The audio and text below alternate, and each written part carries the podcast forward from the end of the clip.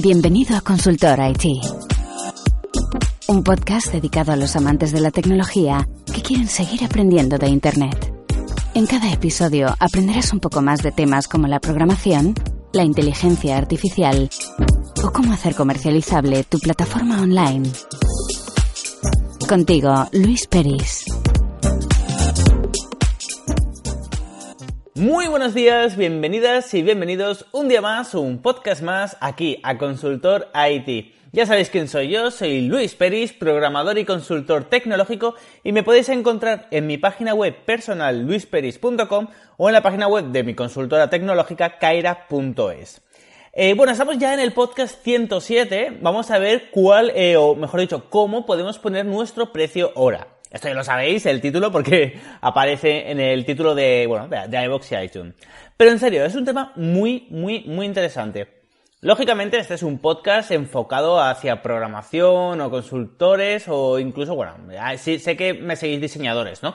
Pero está muy enfocado este podcast hacia, es decir, cómo poner precio hora hacia los programadores.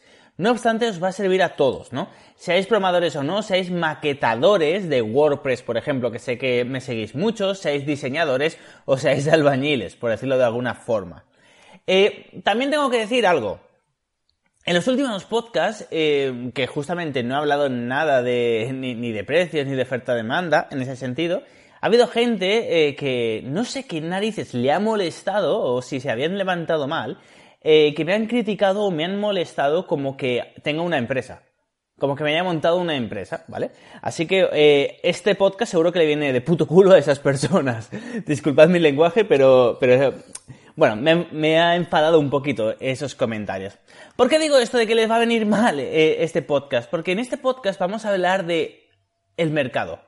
Y esto es algo muy importante, es decir, si no conocemos el mercado no vamos a poder poner nuestro precio ahora correctamente. ¿Y qué pasará? Pues que o A, ganaremos menos dinero de lo que podemos ganar o B, pondremos un precio que está por encima eh, del precio del mercado y nadie nos contratará. ¿Vale? También hay que decir una cosa, y esto lo vamos a ver en este podcast. El precio del mercado no es único, es decir, empecemos, mirad, eh, ¿qué es el mercado? Empecemos por ahí el mercado no es malo, ¿vale? Es decir, eh, una cosa es el capitalismo, eh, que yo no digo ni que sea malo ni que no, o sea, yo soy apolítico total, que cada uno piense lo que sea, pero el mercado no es el capitalismo. El mercado tenéis que verlo como un algoritmo natural. Eh, ¿Vale? En este caso, si digo que el mercado pone nuestro precio, este algoritmo necesitará unos factores, es decir, bueno, ¿qué, implica este algoritmo? ¿Qué, ¿Qué mira este algoritmo? Pues bueno, para empezar, y esto lo sabéis todos, este algoritmo natural, llamado mercado, va a mirar la oferta y la demanda. Es decir, si hay un millón de programadores y solo hay cinco personas que buscan programadores, pues lógicamente eh, no se va a pagar un sueldo de 100.000 euros al mes. Es una cuestión de oferta-demanda. Parte positiva.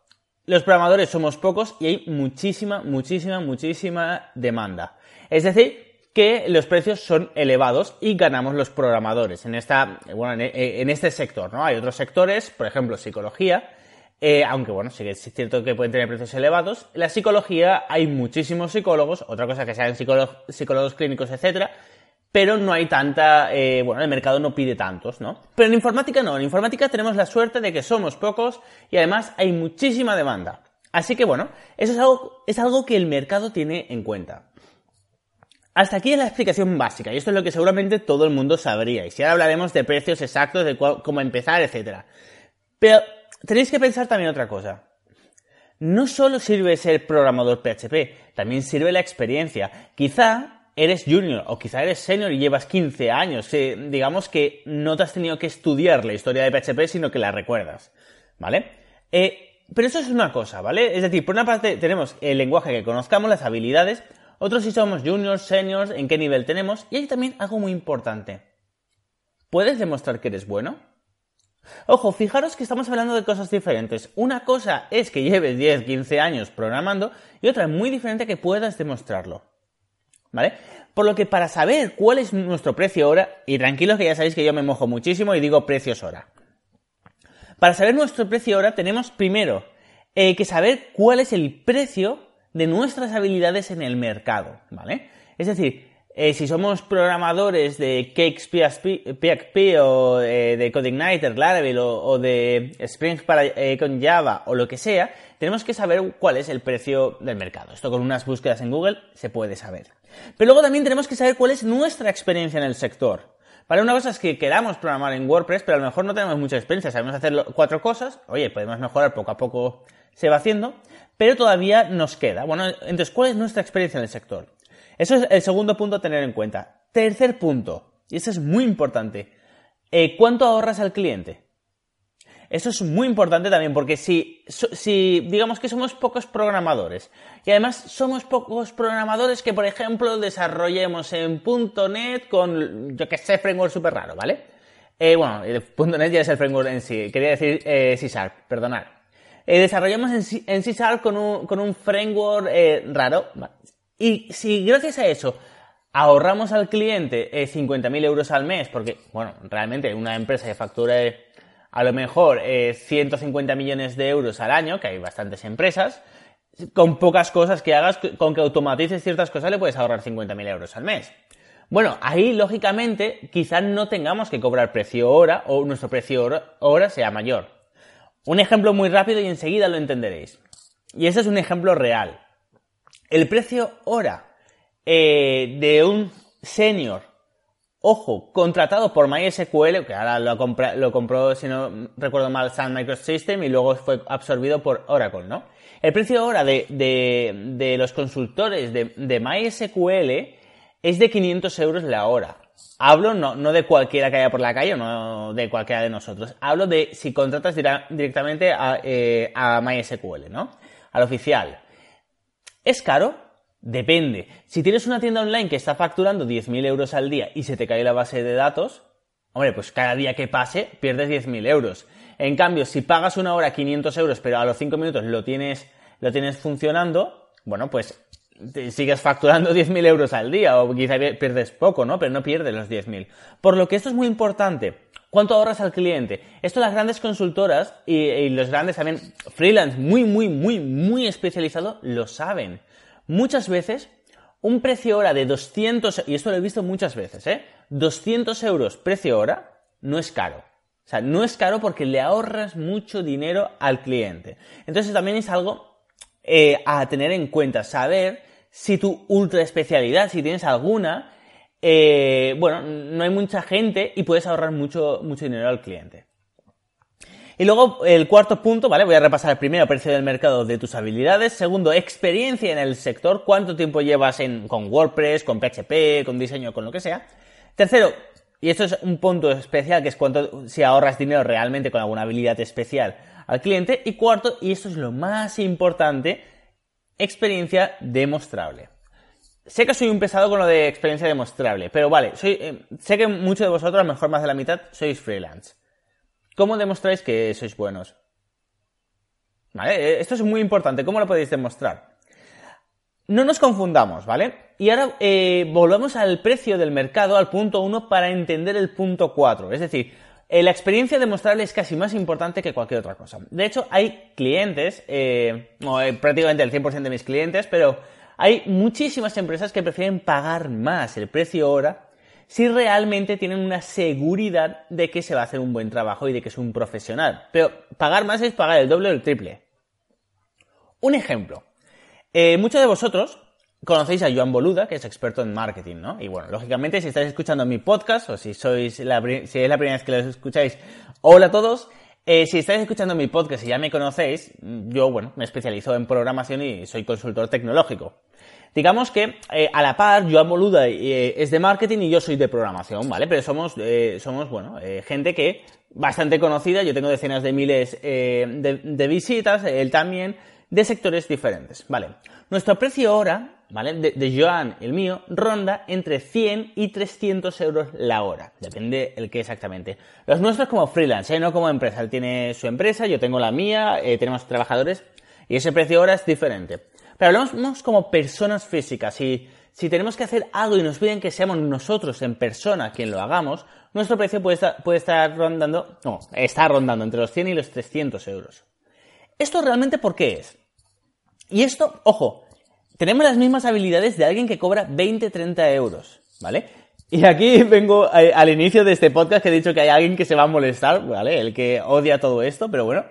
Eh, ¿Por qué nosotros estamos cobrando eh, 7, 8 veces más que alguien que tiene nuestras mismas habilidades? ¿Vale? Ojo, si yo cobro esto, no quiere decir que alguien que tenga mis habilidades pueda cobrar esto. Bueno, si lo consigue, enhorabuena. Pero ¿por qué yo lo cobro? ¿Por qué Joan lo cobra? Porque nosotros tenemos experiencia demostrada. ¿Vale? Yo tengo más de 200 clases publicadas, más de 300 podcasts, muchos de, esos podcasts, más de 100 podcasts de esos, eh, son de aquí, de Consultora IT, donde hablo siempre de tecnología. Otros 100 son de un podcast que es de aprender a programar, con lo que es que mm, sí o sí lo, demuestro. Entonces, claro, tengo más de 500 eh, audiovídeos publicados en total. Esto es más que demostrado de, que cuando digo algo sé de lo que estoy hablando, ¿no? Entonces, eh, claro, la gente que nos contrata, a Joan en marketing y a mí, no nos contratan realmente por nuestras habilidades, sino porque saben que tenemos las habilidades que decimos que tenemos. Porque en este mundo hay mucho humo, hay muchísimo humo, todo el mundo sabe hacer todo el, sobrino eh, del dueño de esa tienda, bueno, es el mejor programador del mundo. Yo estoy cansado, y estoy seguro que muchos de vosotros que me escucháis lo entenderéis y os habrá pasado. Estoy cansado de que me vengan clientes diciendo que se les ha ido el programador, pero que era el mejor programador de España. Que lo querían en Google, en la NASA, y eso son palabras eh, textuales. No, no, no. Es que era el mejor de España. Lo querían en Google, en la NASA, en Facebook, en todas partes. ¿Vale? Y, luego ves el código y, por ejemplo, si, hablamos de PHP, es que no había usado ni los objetos de PHP. Es decir, había hecho como PHP 1 y olvidados de framework y, de nada. Era todo obsoleto. Por lo que realmente no sabía programar. Pero esto pasa muchísimo, pero mucho, mucho, mucho. Y estoy seguro de que, conocéis a, a, mucha gente que vende humo realmente. Y claro, las empresas también lo saben. Las empresas han tenido muchas malas experiencias, muchísimas. De hecho, la mitad de mis clientes vienen de tener malas experiencias. Entonces, eh, si saben que pagando 100 euros hora o 300 euros hora, no hablamos de hacer un proyecto de mil horas, lógicamente, sino de unas horas sueltas, eh, si saben que pagando eso van a tener a alguien que están 100% seguros de que va a hacer un buen trabajo, fijaros que no, que no nos están comprando por la programación, nos están comprando por la seguridad. Lo que vendemos al final es eh, seguridad. Yo en mi consultora, en Kaira.es, ¿vale? En mi consultora tecnológica vendo programación. Pero cuando, si alguien me quiere, digamos, eh, contratar para unas horas exactamente a mí como persona y no a mis trabajadores, ahí lo que están comprando es seguridad. ¿Vale? Eh, y esto es muy importante. ¿Por qué? Porque no podéis poner el precio del mercado de alguien que no sea igual que vosotros. O sea, si sois desconocidos, y no tenéis clientes, tenéis que buscar el precio del mercado para gente con vuestras habilidades, con vuestra experiencia, con vuestra experiencia demostrable, sin clientes y desconocidos. Esto puede parecer, por decirlo de alguna forma, es duro, pero tampoco estamos hablando de de senior, oye, que también vas a cobrar bien, ¿no? Eh, pero esto es muy importante, ¿eh? porque lo he visto muchas veces y luego pondré un claro ejemplo de gente, de programadores muy buenos que dicen, no, no, no, es que yo, yo llevo 15 años, y además de verdad, eh, en este sector. Y yo no me pienso rebajar y, cobrar eh, menos de 200 euros hora, que me parece una burrada también por muchos años de experiencia que tengas. Eh, vale, pues pon el precio de hora que quieras, pero luego, luego ya os contaré una historia real que, bueno, pasó eso y no, no acabó bien la cosa, ¿no? Hay que ser realistas. Entonces, importante, ya sabemos la diferencia de vender seguridad, que es cuando puedes demostrar lo que, lo que sabes hacer, ya sea hacer páginas web, ya sea programar en Java, ya sea desarrollar en JavaScript o montar tuberías, no sé. ¿Vale? Por cierto, también, muy importante, no os fijéis tampoco en las empresas, ni de broma, porque conozco mucha gente que dice, pero si esta empresa lo hace por 100 euros hora, pues yo se lo hago por 75 y además le ahorro dinero. No, esto no va así. Pensar una cosa, eh, por ejemplo, una, sociedad, una SL, mi consultora tecnológica, que, es una sociedad, una SL, claro, tengo que tener un administrativo, eh, que además coja el teléfono, el 100% del tiempo del teléfono tiene que cogerlo alguien. Además, eh, bueno, tengo que invertir en, marketing o en comerciales, ¿no? Además, ya, no hablo en mi empresa, pero sí, que, que, en el pasado lo tuve, pero en todas las empresas ya sabéis que hay alguien que no hace nada y hay que pagarle el sueldo también. Eh, luego, por ejemplo, en mi caso, en mi consultora, tengo un seguro de un millón de euros de responsabilidad civil para dar una tranquilidad a los clientes.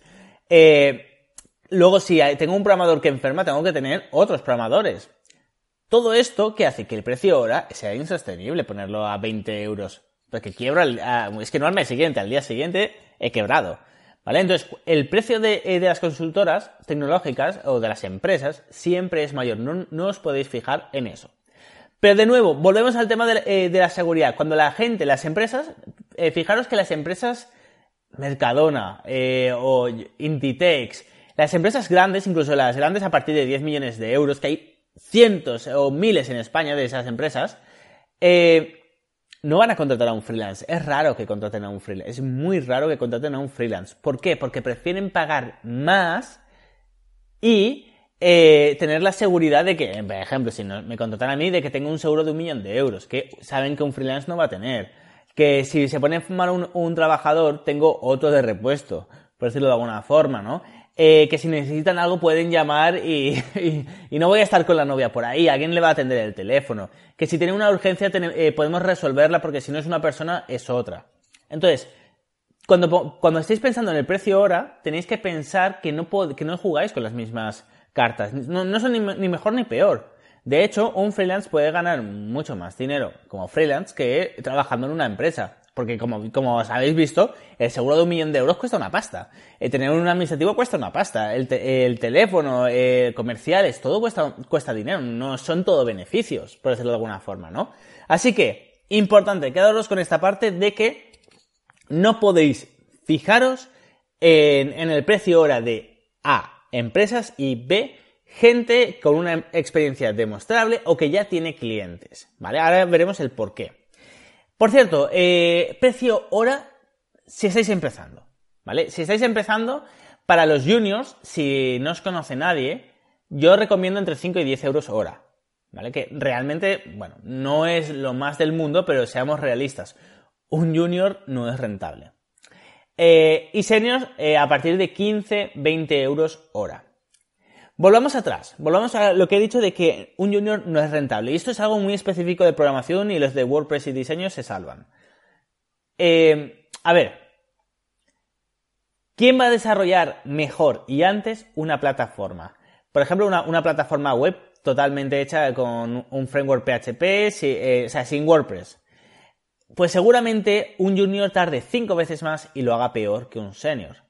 Sí, claro, si tenemos un precio hora de un junior, por ejemplo, 5 euros y el senior 15 eh, euros, pues bueno, eh, saldrá mucho más caro contratar a un junior que a un senior. De hecho, mi experiencia me dice que siempre sale más caro contratar a un junior que a un senior. ¿Vale? Siempre. Pero no hay que desanimarse. Todos hemos sido eh, juniors, todos. yo el primero. Y bueno, es algo normal. Con todo esto solo quiero decir una cosa. cada uno tiene vuestro, o sea, cada, uno de vosotros, ¿vale? cada freelance tiene que encontrar también cuál es su sector.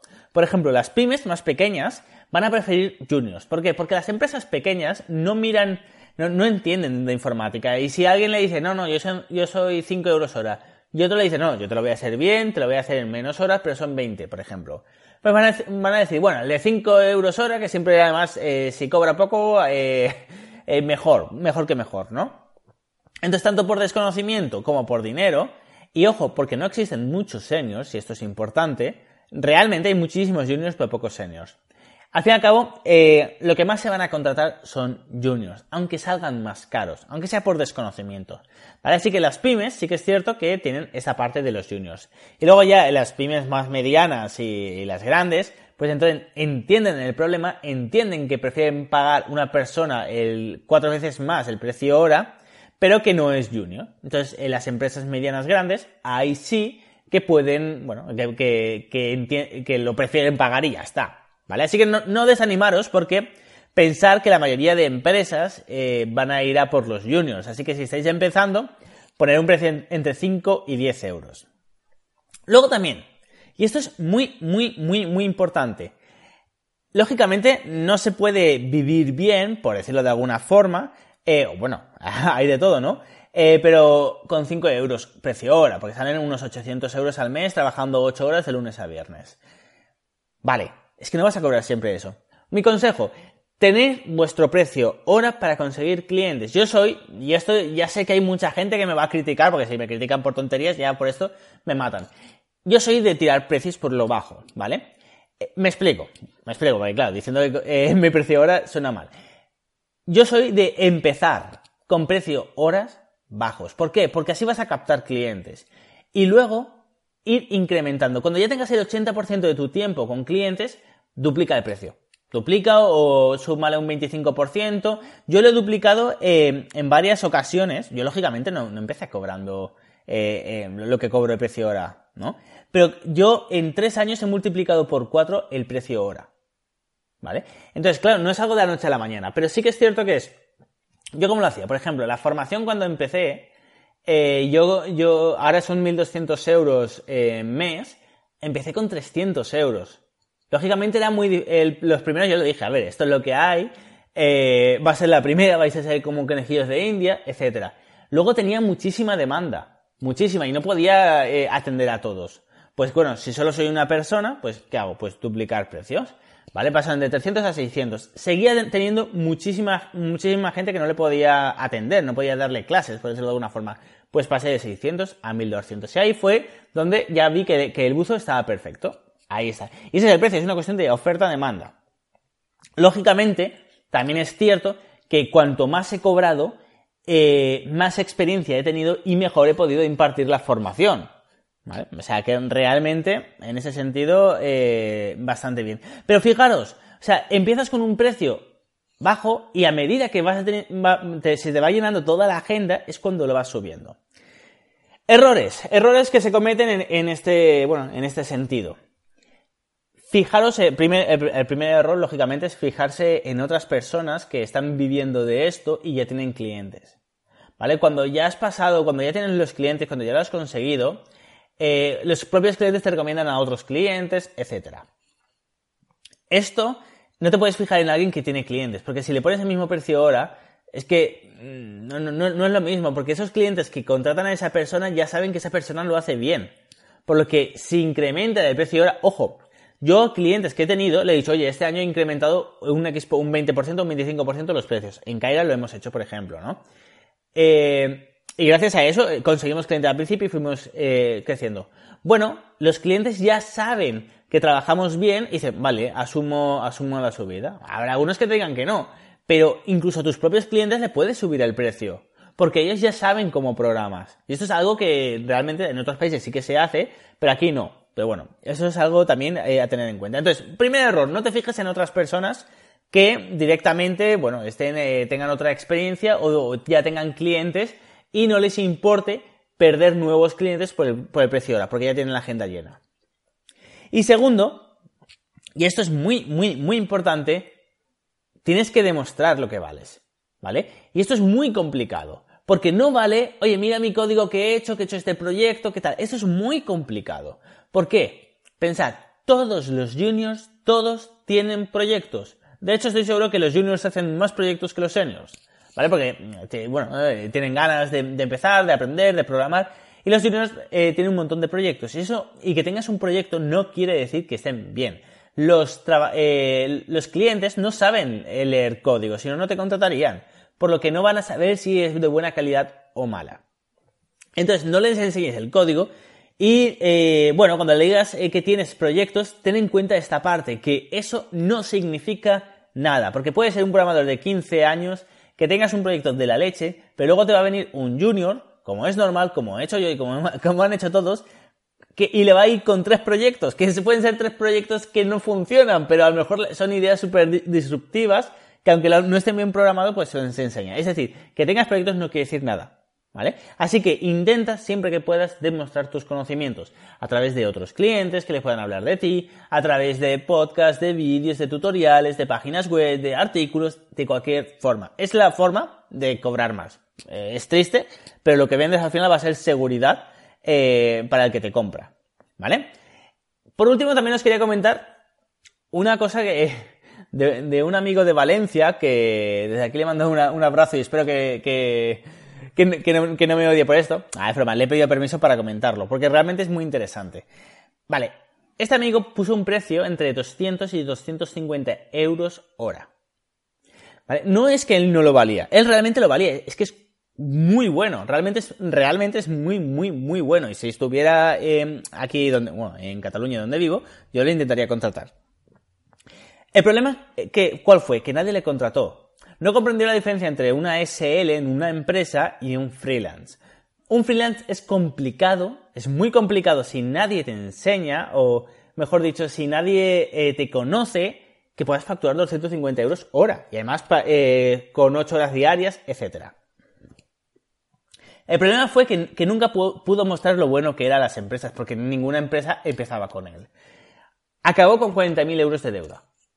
¿Vale? Y este caso eh, conozco a otra persona que no, que no ha sido 40.000, pero sí que ha sido con, una deuda que, bueno, que la tienen que pagar. Porque quiso aguantar, aguantar, aguantar, hasta que, bueno, pasó, pasó esto.